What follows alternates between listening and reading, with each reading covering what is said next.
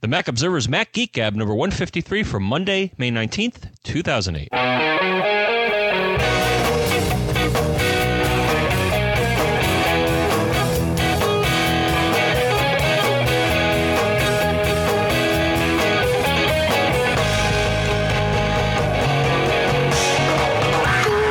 Folks, and welcome to the Mac Observer's Mac Geek Gab. I'm Dave Hamilton. I'm here with John Braun. Hi, John. How are you? I didn't hear the music. Yeah, that's because uh, the the you know we just finished doing that podcast uh, podcast. We did a a the uh, mm, uh, mm. we did a users group meeting for the Cleveland, Ohio users group, the North Coast Mug, I think is what it's called, N C Mug, and. uh And we were having all those weird, we did it over iChat. So we did this video thing where it was this three pane deal and they were in one pane and John and I were each in another. Uh, but there was a weird thing with iChat and Echo and it was a big disaster. And so I had turned down the feed that sends you music at one point during all that, John, because I thought maybe that was causing the echo. Of course it wasn't, but, uh, but the music made it to our, our listeners, and you'll you'll get to hear the music uh, when you listen back. But I'm just going to tell you right now, John, you're probably not going to be surprised. No, though we are looking. We've had a few submissions, so if you uh, you know mm-hmm. have uh, any sort of musical or computer generated musical talent, uh, and you think you have a little ditty that people would like to hear uh, over week, and over week. and over again, every every single week.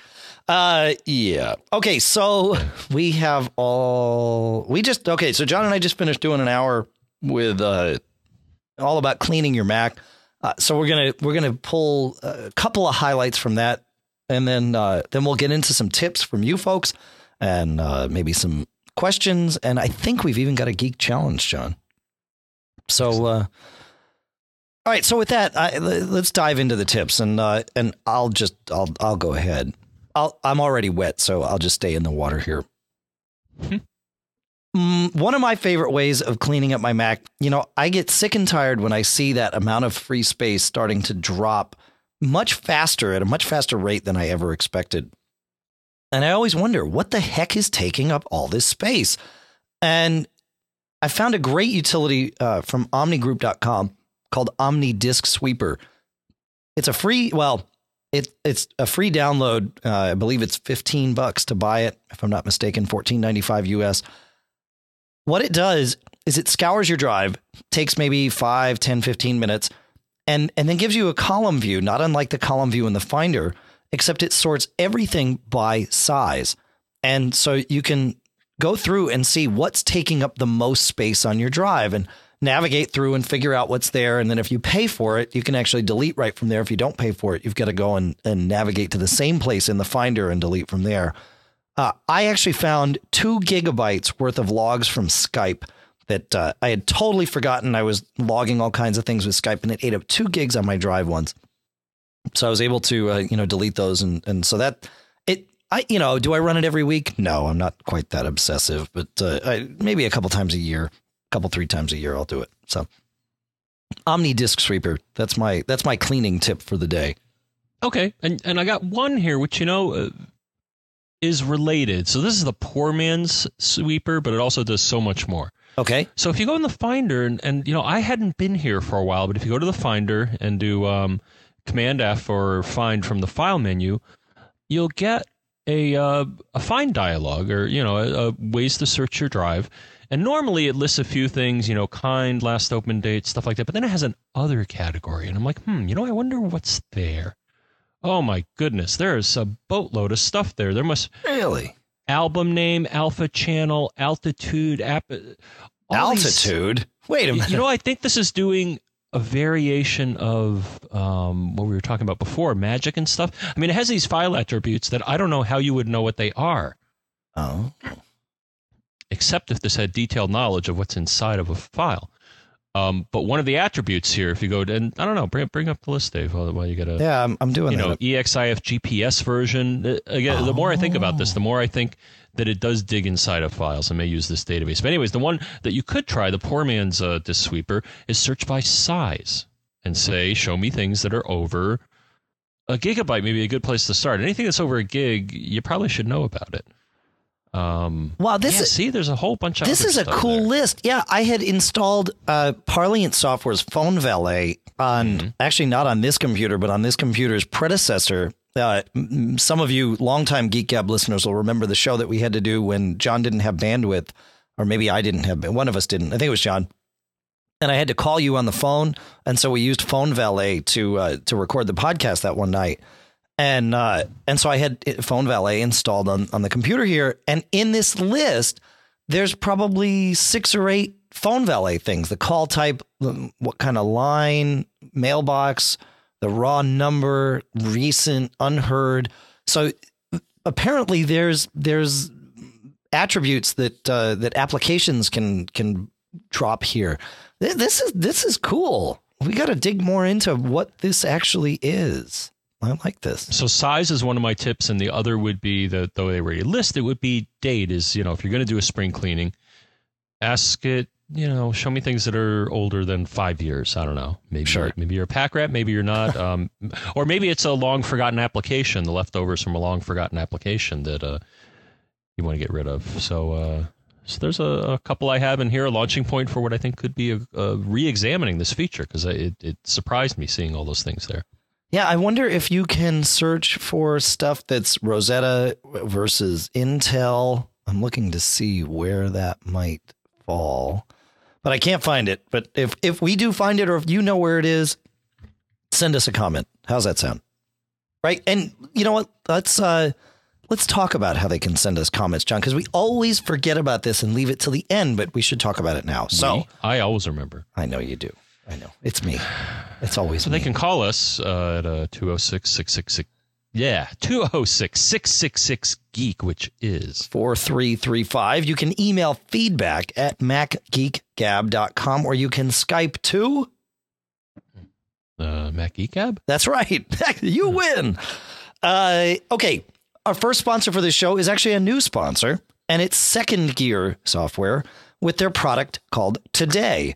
And what Today is, is anybody that uses iCal can launch this product and in one window see everything that's on the schedule for today, as well as any to-dos or tasks that are due today. Uh, you can add new tasks or new events. You can move to other days and then quickly jump back to today. Uh, but it, it's a it's a one day snapshot view in a very compact window. Uh, doesn't take up tons of space on your desktop. Uses exactly the same data that iCal and, of course, Mail use. So it, as soon as you make a change in this, it's made in iCal and Mail. If you make a change in iCal or Mail, it's uh, it's immediately reflected in this. Uh, and like I said, you can, you know, schedule meetings, do whatever you like right there in the Today window. And you can download a free trial. Now, the software is fifteen bucks. You can download a free trial and check it out. And if you like it, you can buy it for ten percent off with a coupon. And the coupon is M G G one five three, because this is M G G one five three. That's Today from Second Gear Software at second gear l l c dot com slash today. And with that, a couple of shows ago, two shows ago, John, we were talking about, wouldn't it be great to have system-wide E Q, much like we have in iTunes? Well, many of you wrote in, uh, and, and Christian actually, mm, nah, we've been talking for a long time tonight, folks. Christian actually called in and said this. Hi, John and Dave. It's uh, Kirshen from uh, Cedar Rapids, Iowa. Uh, long-time listener, first time um, making a comment. Um, on show number one fifty-one, there was a gentleman who was asking about um, equalizer for the uh, the Mac.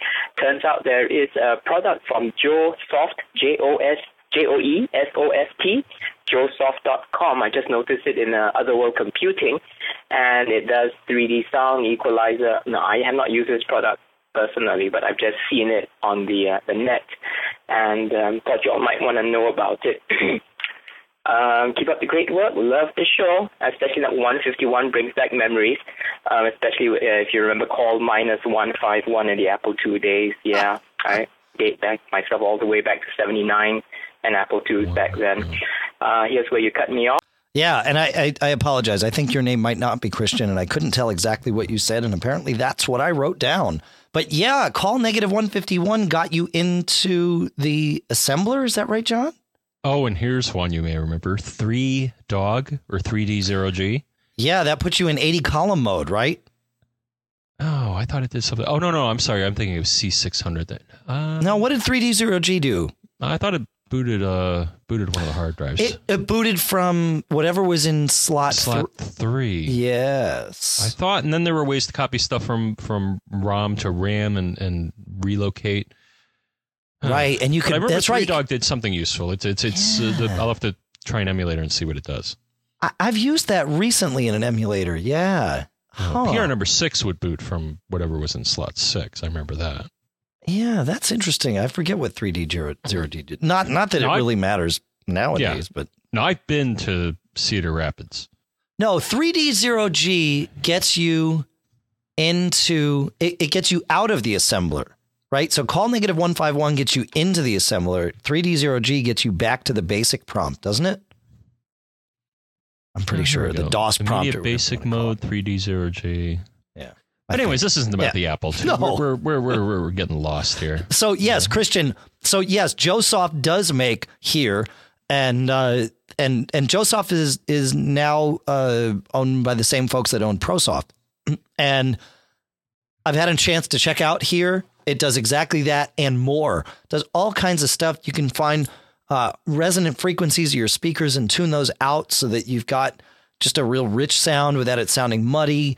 Uh, it it does a lot of cool stuff and certainly is system wide, just like uh, just like we were talking about. So very, very cool. And uh, and thank you for for uh, for everyone for writing in about that. We also talked about replacing hard drives, John, and we had some differing views on that. Steve has some excellent suggestions, regardless of your views, I think. Hey, John and Dave, greetings from Dallas, Texas again. It's Steve here in Dallas. Uh, was listening to one fifty-two, you guys are talking about uh, uh, replacing hard drive laptop in a MacBook Pro. And I would, uh, there are two comments for you. One, you're absolutely right. Putting it back together is the hardest part. Uh, I'm an Apple certified portable tech, and I'll tell you that one of the things I struggle with is getting the tabs right in the top case so that the top case is back together nice and tight and that there's no gaps around the edge. That's one of the hardest. And then the second comment when it uh, had to do with keeping track of your screws, and one of the best things uh, to use is either an ice cube tray or a uh, fishing tackle box, one of the small plastic ones, with dividers, and you just basically, as you go, drop the, the screws from each part of your disassembly uh, into a, a new box, and then just reverse the order. So, hope that helps. Uh, keep up the great work, and you can cut me off here. All right. Oh, and and uh, to to add on to that, because uh, D- our pal Duffy actually, we uh, I helped him uh, replace a hard drive in in a machine. Okay. And here's another thing you want to be careful of, because we found this eventually, because after we had closed it up, it started acting up. Apparently, in some of the machines, there are pieces of tape. And one thing the tape does is it prevents things from conducting. And apparently, we had to remove this piece of tape in order to get at a wire or a plug or connector or something, and had not put it back exactly as it had been before. So another tip, you may want to take a picture. Oh, yeah. What a good idea. Yeah, because you don't. We had placed it where I think it looked reasonable to be, but it wasn't specific. And every now and then the the, uh, the the machine would short and it would just shut off, which I guess it was doing its job.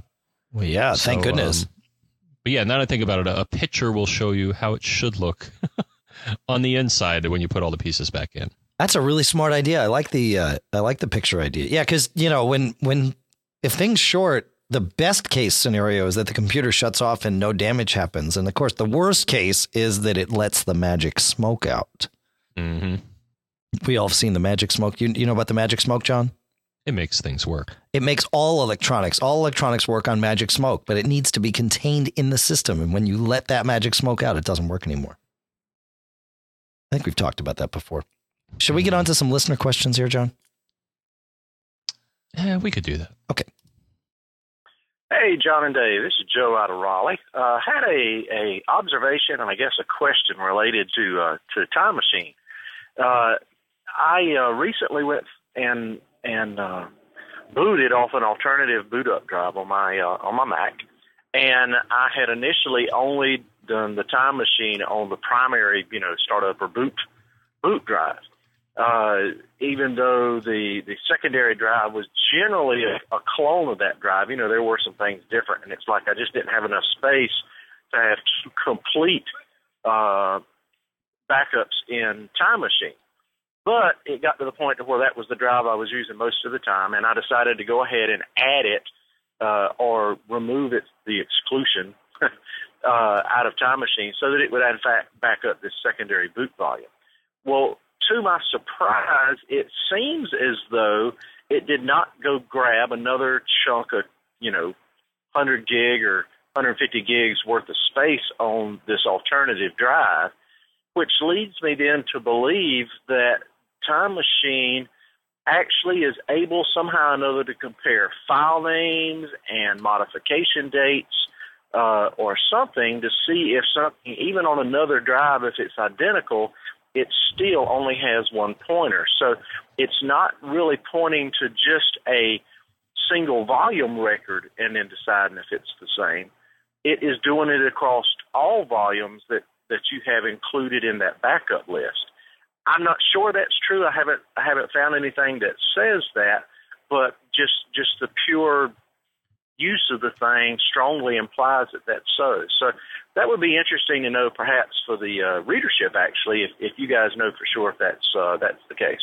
Anyway, keep up the great work. Talk at you later. Bye. Thanks, Joe. And uh, you know, Joe's a longtime listener when he refers to our collective audience as the readership, John. Because mm-hmm. yeah, you want to uh, you want to take the you want to tackle this no, one, John? No. I don't know. I mean, it just sounds bizarre because, as far as I know, the you know the, the way you keep track of things is uh, the machine name and the drive name and all that. So I'm, uh, or maybe I'm just missing the the. I don't know. I don't. I don't think it's it's. Uh, it was. It sounded like he thought it was getting smart as far as you know how much space to allocate. I sure like to think that that's a, you know that somebody would would actually be able to figure out, wow, you know, it's possible that we've got the same file on these multiple drives, but man, there's no way that that's what's going on here. I can't I can't imagine that they've actually figured that out because it's it's just fraught with opportunity for disaster. So I, I think I have what I have seen is I've gone into Time Machine and let's say I've downloaded, you know, a big, huge update or something and said, you know, I've installed it and I don't need to have that live on forever, some half gig file or something out there in, in Time Machine. So I'll go into Time Machine and you can highlight the file. And then in the menu bar, when or the the if you're in the Finder in Time Machine, the toolbar, if you go to the little widget menu, one of the things in there is remove this from Time Machine backups. And so I've removed stuff, big, huge things, you know, multiple gigabyte files. And then once it's removed it, and it, you, you know, you're removing many instances of this, if it's something that's changed or even just one instance of a, you know, three gig file or something. Well, when you come back around uh, and look at the amount of free space on the drive, it hasn't gone up by that amount either. So I, I think Time Machine does some management of the free space behind the scenes, and it's not always reflected on the on the front end. So what I'm getting at here is, I think what Joe is seeing is perhaps Time Machine is taking taking up some of that unreclaimed free space, if uh, if that's the right way to say it, and and and perhaps that's why the delta between what it's using and what it was using prior and what it's using now is is not as big as the amount of space that it just dumped over. So that that's my thought. I, I, you know, oh, you know, it could also be if. If it's a you know, clone of his boot drive, there's log files and and uh, various other temp files that Time Machine simply skips as a matter of course. Mm. So the place that I would look, because um, I have seen some messages that hint at Time Machine doing smart things, and it's if, if you go to the console in the uh, system log and you look at yeah. uh, backup D, because I'm looking here now and it says no pre-backup thinning needed, blah, blah, blah. So I think that line has to do with where it's doing the calculation of how much stuff it, it's getting ready to move over. Right. I don't know. I'd, I, I'd, I'd poke around in in the, the console and just see if uh, what comes up here makes sense, if maybe it is doing something really, really smart. Yeah, that's true. Yeah, it might, you know, although Time Machine, and we've lamented this before, it does not, it's not all that descriptive about what it's doing. And because, no. you know, I, I mean, I see mine, it backs up like sixty megs every time it goes and backs up. What the heck is it backing up? What have I done you know, sixty megs in the last hour? I don't know. You know, I noticed that too, and I don't think it, because, yeah, I, I seem to get this one figure that keeps coming up. Yeah. Like three hundred megs, three hundred megs, and I know, uh, yeah. Now, there was a utility I found, yeah. There are some utilities out there that can show you file deltas between before and after, and I, I have to uh, I have to look at that in more detail, because it's starting to bother me, and it may be bothering some of you, too. So that's a, a mini challenge. There you go. There you I guess, go. What the heck is Time Machine backing up all the time? Yeah, what is it back? You know, speaking of Time Machine backups, we've we've we've got a we're actually further ahead of schedule than we thought we were. I, I'm going to jump to a question that we didn't prep here, John, but uh, but I think we can we can talk about it a little bit. Uh, Steve had a question about Time Machine that seems relevant now. Hey, Dave and John, this is Steve from Seattle again. Got a time question for uh, sorry, Time Machine question for you. I am considering a time capsule for my office where I use a MacBook Pro. I run Windows X P via Parallels. So my Windows X P hard drive is really a Mac file that's about twenty-some gigs. And since that file will be changing all the time while I use Windows, uh, would Time Machine try to continue to uh, back that file up uh, on an ongoing basis? Is that going to uh, really hold up the process trying to c- continually resync a uh, twenty gig file? So I'd love to hear your opinion on that. Thanks a lot, guys. Keep up the great work. Bye-bye. Yeah, you bet. Um, I, I did a little research into this because I, I just recently reinstalled Parallels onto my uh, onto my MacBook Pro. Right. Actually, I say reinstalled. I, it was never on the new MacBook Pro. It was on the old one. And I put it on there because we had some stuff that we were doing with uh, Atlas, which is an ad serving platform. And it only works with Internet Explorer because it runs some ActiveX control, which is ridiculous, but whatever. Microsoft owns it. Uh, so the idea is, and there's some forum topics about this, John, where they talk about how Parallels now uses what they call striped disk mode, similar to what we were talking about with how it saves, how the Mac O S saves your your uh, your iDisk if you've got a clone of that on your local drive. And it's supposed to only back up the stripes that change. Well, my Windows drive isn't quite as big as Steve's. Mine's just shy of four gigabytes. But every time Time Machine ran, it was going and backing up four gigabytes. And I wasn't changing much, if anything, on my Windows drive. So I'm not convinced that it's doing it in stripe format, or perhaps just the way Windows is. It's updating too many things, and that's going across the, uh, you know, all the stripes. So I have simply excluded my, let's see, it'll be users Dave, I believe it's users Dave library Parallels. I've just excluded that whole folder because if you quit Parallels in the middle of a session, uh, it essentially puts the computer to sleep and saves a RAM image out. Well, my RAM mm. in, in Parallels is set to five twelve megs, so it's saving a big five twelve meg file. I don't want that backed up to Time Machine either. So I've just excluded the whole thing. And I, I wish I knew of a magic answer, but, you know, maybe maybe the magic answer is just take that uh, that hard drive file and drag it up to your Time Machine once you've got a known working good setup, and just drag it up there, and then you've got it there, and you can pull it back down if uh, if you need to. That's mm-hmm. yeah. I'd um the only thing I do. So yeah, but well, my gut told me that yeah, it's gonna be, and, and I think that's one uh, shortcoming of Time Machine is that if you have big whopping files that change all the time, it it you know is not smart enough to know what parts in most cases. But right. um, what I would do is yeah, is I would actually make an archive of that file. What I've seen, a lot of those files may have a lot of redundancy in them, so eh, huh. you know, make a zip out of it. Maybe it'll get smaller. Yeah, that's interesting. I wonder what would happen if you zipped a Parallels drive. I guess it, in theory, it would get smaller, right? Well, I just got set up on that, so uh, I'll let you know. All right, you you let us know. There you go. All right, our uh, our second sponsor for the show is Audio Engine at audio engine U S A dot com.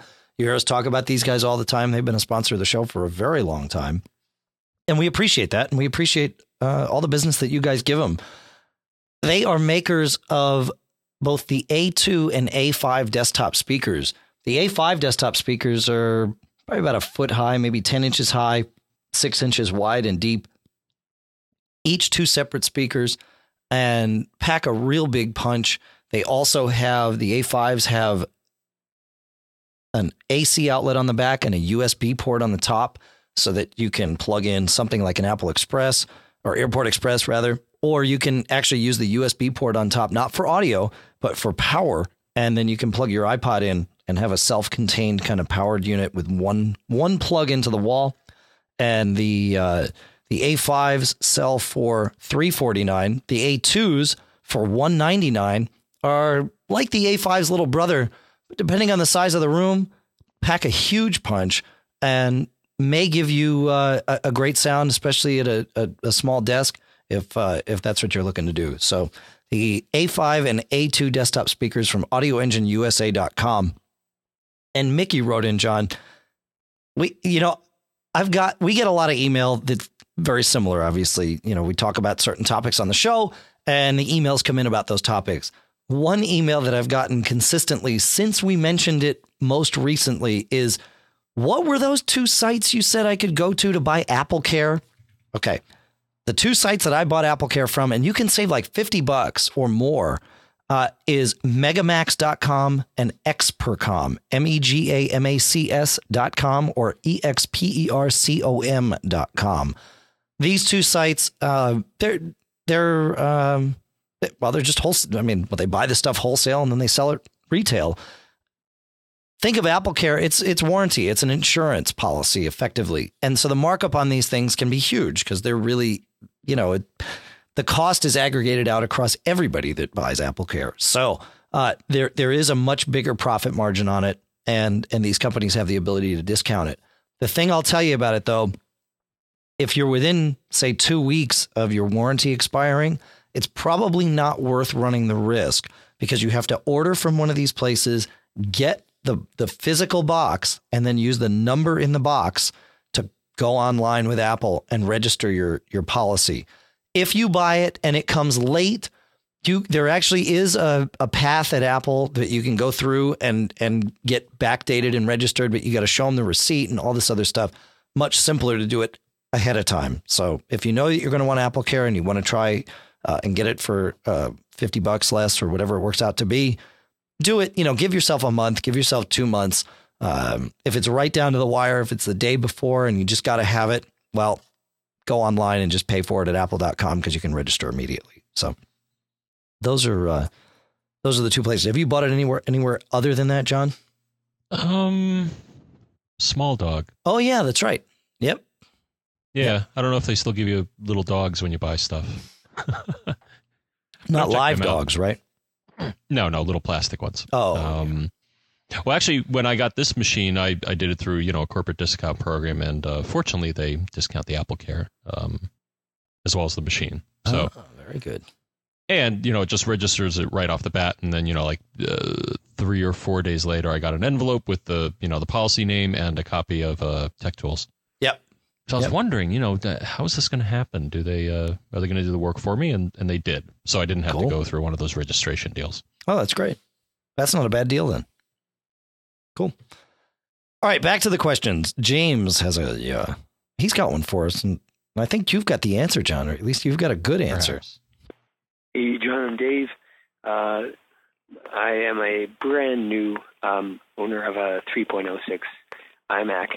And I am loving it, um, except for one tiny hitch. I uh, I enjoy turning off my screen as uh, my computer is in my, the same room as my bedroom, as my bed.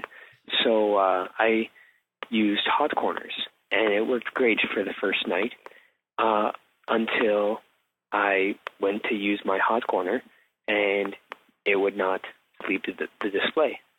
Um, wondering if there's a fix for this, uh, as also using uh, buttons three and four for my mouse uh, will not stay as dashboard and expose all windows. Um, so here's where you cut me off, but I would like a... Uh, cut him off. Okay, I'll cut him off. I was just trying to live on the edge there, John. That's oh, okay. um, so a couple of things here. Uh, so one thing I would try... Uh, well, you had a suggestion, Dave, but, but first off, to me, it sounds like a, a plist or a preference file is not doing its thing. Um, now, of course, the head scratcher here is which one? And a quick way to do that is if you go into, you know, your uh, user folder, library, uh, preferences, um, sort by date modified, and then fiddle around with that setting and see which plist file changes. Uh, I like that. Oh, yeah. Sometimes, and, you know, actually, that's just a general tool. If you want to know which plist file something writes to, it's not always um, clear. Now, the other thing is that there's also a by host folder that should be in there somewhere. Uh, you know, look in that one, too, because that's specific. I'm not sure what the criteria is for storing things in here. Uh, it looks like it has the M A C address of the uh, machine buried in there. Right, right. Yeah, I'll have to explore that more. So, so anyways, that uh, that would be my guess, or I guess, Dave, you suggested uh, permissions, perhaps, which I'm I'm up on that. They're, yeah. You know, the, the, I mean, they try to write it and it just fails for ex- whatever reason. Exactly. If the file, if somehow the ownership or the permissions on the file have changed, well, then there's no way that the O S can write to it if it doesn't have permissions to do so. So, yeah, if, that was kind of my thought was maybe the whole preferences folder, the permissions might have gotten mucked up. Uh, and for whatever reason, the O S can't go and save those. So you're going to the hot corner and the hot corner isn't doing what you think it's supposed to do because the O S can't set it to that and then it can't read it, et cetera, et cetera. That's my thought. I, you know, permissions wouldn't hurt. It's an easy it's an easy thing to run and test. But uh, yeah, you may have a damaged prefs file. And I guess if you do have a if you if you try the permissions thing and it doesn't work and then you see a prefs file getting updated there, uh, go ahead and and right, delete it. Right, John? I mean, I think that's that's the answer. Delete it and reboot and then reset those preferences. Yeah. Or make a zip of it in case it may oh, contain useful info. Smarter. Yeah. I like that. Much better. Uh, whenever I get rid of something that potentially, yeah, like has a, you know, user specific things, you know, especially software you have to register. Um, right. I do that just in case. Um, I zip it because making a copy of it sometimes isn't enough to trick an app into looking at something different. You know, if it's locked to the app. So anyways. Right. All right. Uh, Ben wrote in, and this was a, an email from a little while back, but I think it's a good one to talk about here, John. Ben says he's a switcher since January and has two questions. One is that he's a Mac user that runs VMware, and this would also apply to anyone running Parallels, uh, to run Windows X P. Do I need to be concerned about viruses inside Mac O S X? I already have virus protection inside my virtual machine. Number two, is the upgrade to Leopard worth it? I run a multitude of apps from Adobe C S three to VMware Fusion. I just haven't gotten a decisive answer from anyone else that I've asked. I have a black MacBook Core two Duo and two gigs of RAM, but I'm upgrading to four via the Otherworld computing link that you guys keep talking about. Love the show. Listen to all the archives I could find. Please keep it up. Well, thanks, Ben. And I didn't, I don't know why I read the end, but uh, there you go. uh Okay, so I'll take the I'll take the virus thing and I'll go way out on a limb, but it's a limb that uh, I've stood on many, many times. And I think you've stood there with me, John. Don't bother with virus protection for Mac O S X these days. I haven't had it running on my Macs since Mac O S nine went away and we couldn't run disinfectant anymore. And I haven't needed it since then either. And that might have even been before Mac O S nine. It might have been like Mac O S seven or System seven, as we called it. Uh, so no, you don't need to worry about viruses crossing over to, uh, to the Mac side from, from the Windows side. And John, I'll, I'll let you, I'll, I'll pass the baton, um, pass the baton to you. Well, if you wanted to though, uh, I don't know if you've, uh, ever run uh, on Windows or Mac, uh, Clam A V. Yeah. Or, uh, so there's a, a open source freebie one called, and it's a, it says it's a free virus checker for uh, Mac O S X. So uh, my only reflection is that if it's anything like the antivirus that I've seen on the P C is that it gets in the way. Yeah. So, I mean, especially if it's scanning every, every gosh darn file. I mean, that takes time and resources, and it's going to slow you down. Um, and, and I've noticed that sometimes. Also, they... you know, sometimes can reach out and tell the machine to start doing a full disk scan. Like, uh, dude, not at two in the afternoon and I'm working. uh, you know, fortunately, we have admin on our machine so we can, you know, uh, disable that naughtiness. But um, and I guess the thing here is, is it worth it? Hmm. Upgrade. You mean upgrading to Leopard? Is that what we're doing? Yes. We're jumping to question number two. Yeah. Okay. Yeah. Go ahead. You know, I, I have to think about this for a while, because to me, it, it, if there was one, even though I've, you know, said a few uh, said a few bad things about it, I, it to me, the, the, the biggest feature, um, and it's getting better all the time, is Time Machine. If I had to think of any one reason, because, you know, I'm looking at the other things. So they have a couple of pages we'll link to here where they show the major features. And, you know, none of them really, uh, you know, the desktop's a little different. The Finder's a little different. Quick Look, uh, Mail, iChat, Spaces. Um, I don't use a lot of those things. And maybe it's just because I don't use them. Um, you know, Spaces and Mail, I, I, I haven't yeah. bothered with yet. iChat, I, I typically only use it really. I don't do a lot of video chatting. The, I, I see that's enhanced. I do mostly text.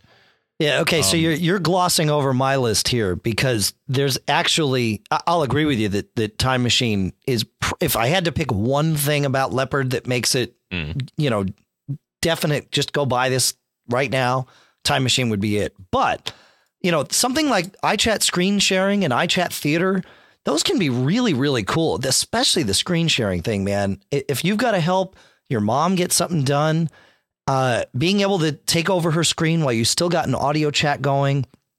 Uh, and I do this with with friends and, and old clients and stuff.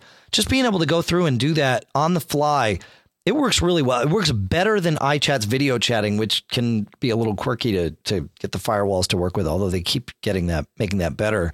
Um, I, I, I really like that. And then the iChat theater thing, where you can take, you know, a keynote presentation and actually run it right there in iChat. And, and you got, you know, your little picture down in the, or your little video window kind of down in the corner, and then your big presentation right up there on the screen as you're running your keynote slides and moving through, or sharing a photo library or a P D F. All that stuff can really, I mean, that I, I think, I think it's often overlooked. Now, I am a Mail user, so uh, the, having the calendar integration into Mail and being able to track my to-do list with smart mailboxes and that sort of thing, that's actually really cool. I, I do that a lot. Um, and I, I, you know, it, it's the kind of thing that I use every day. So, and preview, right? Preview in the Finder, being able to hit spacebar and listen to an audio file right there, scrub oh, through sure. it. Uh, you know, I think, I think there's a lot of things that we might take for granted there. And and Spotlight is way, way, way faster than Tiger. And I think that's another one of those things that, except for the first week that, that I used Leopard, I don't think about it now, but heaven forbid I had to go back. Um, I think I'd be miserable. So I, I, I think it's worth it. Yeah, I do. Absolutely. Yeah. Yeah, I do too. And uh, I think it's at the point now where it's settled down enough. Yeah. I mean, you know, you and I are both dumb, I think, in that we're like, oh, I got to buy it immediately and install it on something. Oh, we have to do it for our listeners. We got to. Or even know. worse. Well, I don't I've I've I avoid beta operating systems. Yes. Um, ones that are clearly defined as beta, as pre-release builds. Right. Right. Because I don't have extra machines to destroy. That's right. Yeah. Yeah. I'll only use betas if it if it is if it purports to solve a specific problem that I uh, that I'm having or have had, uh, then then I'll jump to the beta. But otherwise, I agree with mm-hmm. you. It, yeah, okay, I'll have way. to try some of this stuff. I haven't actually tried some of the iChat stuff you were talking about. The yeah. Share. Now I have done. Uh, now you know that the screen sharing in general, I think, has just you know it's it's uh, built in now. Yeah. You know, rather than you that's having to right. sneak around that's with right. V N C. Yep. So uh, that's another thing. So you know, and and they do have. Uh, we'll link to this, but Apple does have a see all. three hundred new features. Um, you know, some of the very small things, uh, uh, some are not. So, yeah. Yeah. It's actually um, worth reading through that list it, because I, I find things every time I read through it. It's like, oh yeah, I forgot about that. And then, you know, I'll, I'll integrate it into my, my workflow or whatever. So, yeah. Cool. Well, I'm glad we, uh, I'm glad we pulled that one up. That's a, uh, That's a valuable little thing. And, and, and of course, let's open this up to uh, to everyone here. Not that not that you folks need an invitation, but uh, email us, call us, write us uh, with any of your thoughts about why Leopard is is worth it or not. You know, we're you, you know us. We're not uh, we're no Apple apologists here. We'll, we're happy to happy to lay waste to things that uh, that deserve it. So. Uh, All right. You ready for this geek challenge, John? I think this is pretty Go. cool. Okay. This is uh this is actually from John Keat, who is a fantastic writer, and and uh, and we're often often graced with uh, his words on on T M O. Hey, John. This is John Keat. I've got a quick question for you uh, that I think a lot of other uh, of the other geeks have probably been experiencing as well, and that's what do you, what do you do when you have a ginormous um, iTunes library that is encoded all in lossless, and you have a relatively smaller iPod? Even if you have the one hundred sixty gig iPod, you're not going to fit in five or six hundred gigs worth of music.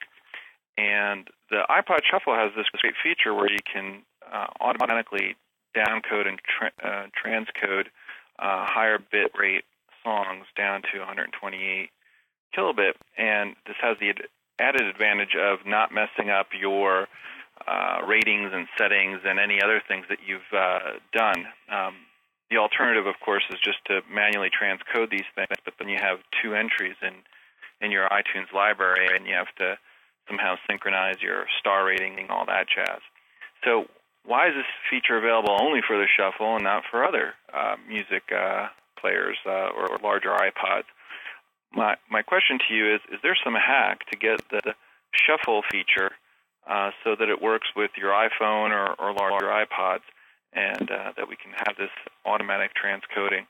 I think there's also uh, an iTunes uh, script that might be available that does this. Uh, I forget, um, it's at one of the, the script sites uh, that uh, that's kind of uh, out there. But uh, I don't think it, it works quite as automatically nice as the as that Shuffle feature. So uh, um, I'd love to hear any suggestions you have for, for uh, fixing this problem. And uh, Dave, you know my email anyway. So thanks much, and I look forward to hearing your great erudite answers on this question. Thanks so much. I love the, uh, the podcast. Bye, guys. Thanks, John. Yeah, uh, th- that's an interesting question. So what he's talking about is is where when you when you sync up the Shuffle, you can actually tell it to downcode those files. And yeah, so it it it iTunes totally transcodes this stuff down and saves it in a format that's smaller and puts it on the Shuffle. But I think I think the reason that it only does this for the Shuffle is because the size of the Shuffle is is limited, right? It's a gig or two, and then that's it. Well, if and and I think when this process, iTunes transcodes it on the local drive and then saves it to the Shuffle, or transfers it to the Shuffle. If you did that on the local drive with, say, you know, for an iPod that's one hundred fifty gigs, well, you'd have a one hundred sixty gigs, I guess is the size. You'd have a big problem if your drive was only, you know, if you only had twenty gigs free on your drive. So I, I think that's probably the thinking behind it. Also, it would be a hu- hugely time consuming process to do this. Now, of course, they could be smart about it and just transcode it and save it to the iPod in one fell swoop, so there was no temporary space. But uh, apparently they don't. So yeah, I think at Doug's, uh, what, what's it, Doug's Scripts dot com or Doug Scripts dot com. Uh, it, Doug's got a jillion Apple scripts for iTunes out, out there, and, and I'm sure there's one of these that, that approximates this, but I don't I don't know of any way of, of doing this. And, you know, now that he mentions it, part of the reason that I keep my iTunes library at the bit rates that I do is for my iPod. So, yeah, this would be a great thing to uh to open up. Uh, do you have any thoughts on this, John, before we uh, mm-hmm. before we turn it My over? My only thought was the one he suggested, which was the hack of maintaining two different versions. But yeah, yeah, that's just nasty. Now, I wonder if there's a little, you know, I got to suspect this is a feature built into the device, because I think that's where you select the downsample thing is is when it comes up in your list of iPods. Right, but I'm pretty sure, I don't think that's in the device. I think that's, oh, oh, well, clearly iTunes is doing the heavy lifting.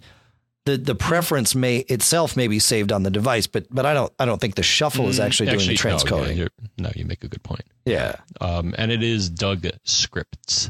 Thank you. Yeah, he's got he's got a boatload here. So yeah, that's a that, I'm with you on the reasoning as to why, because it's a relatively constrained device. But why not let everybody in on the fun? Yeah. Speaking of the fun, let's let the band in. Right there, they are. Uh, do we have anything else to talk about here, John? We've been talking for hours. Yeah. Yeah. It's good. Hard so work. we're skipping the uh, we're skipping the show next week. Most likely we will be in Vermont this weekend, but mm. uh, both traveling back on Monday. So unless unless somehow we wind up with extra time in Vermont, I'll bring the road podcaster. Uh, if we get inspired to uh, to record a show, we will be able to. But my guess is it's going to be two weeks, folks. So taking the fifth week of May as a holiday. Anything else, John? iPhone Alley dot com. That's the site that Michael Johnston runs when he's not busy converting this podcast into A A C for your viewing pleasure, your interactive viewing. listening viewing. pleasure. Well, that you can view the little, uh, the you know, the graphics and icons that he puts in there. Then you can click on them if you like. Mm-hmm, mm-hmm. CashFly provides all the bandwidth for the podcast, and you get to uh, download it lickety split from them.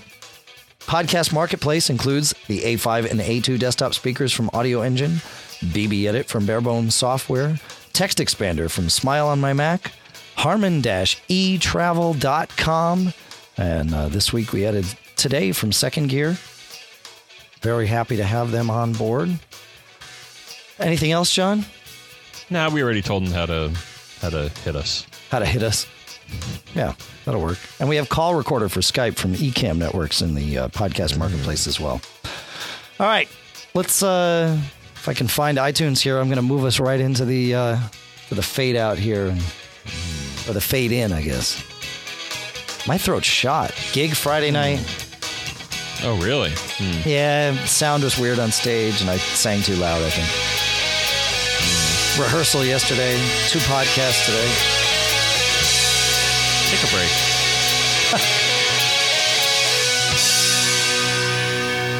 We've got to drive up to Vermont at like midnight on Friday, so hope we uh, don't get caught. Made up.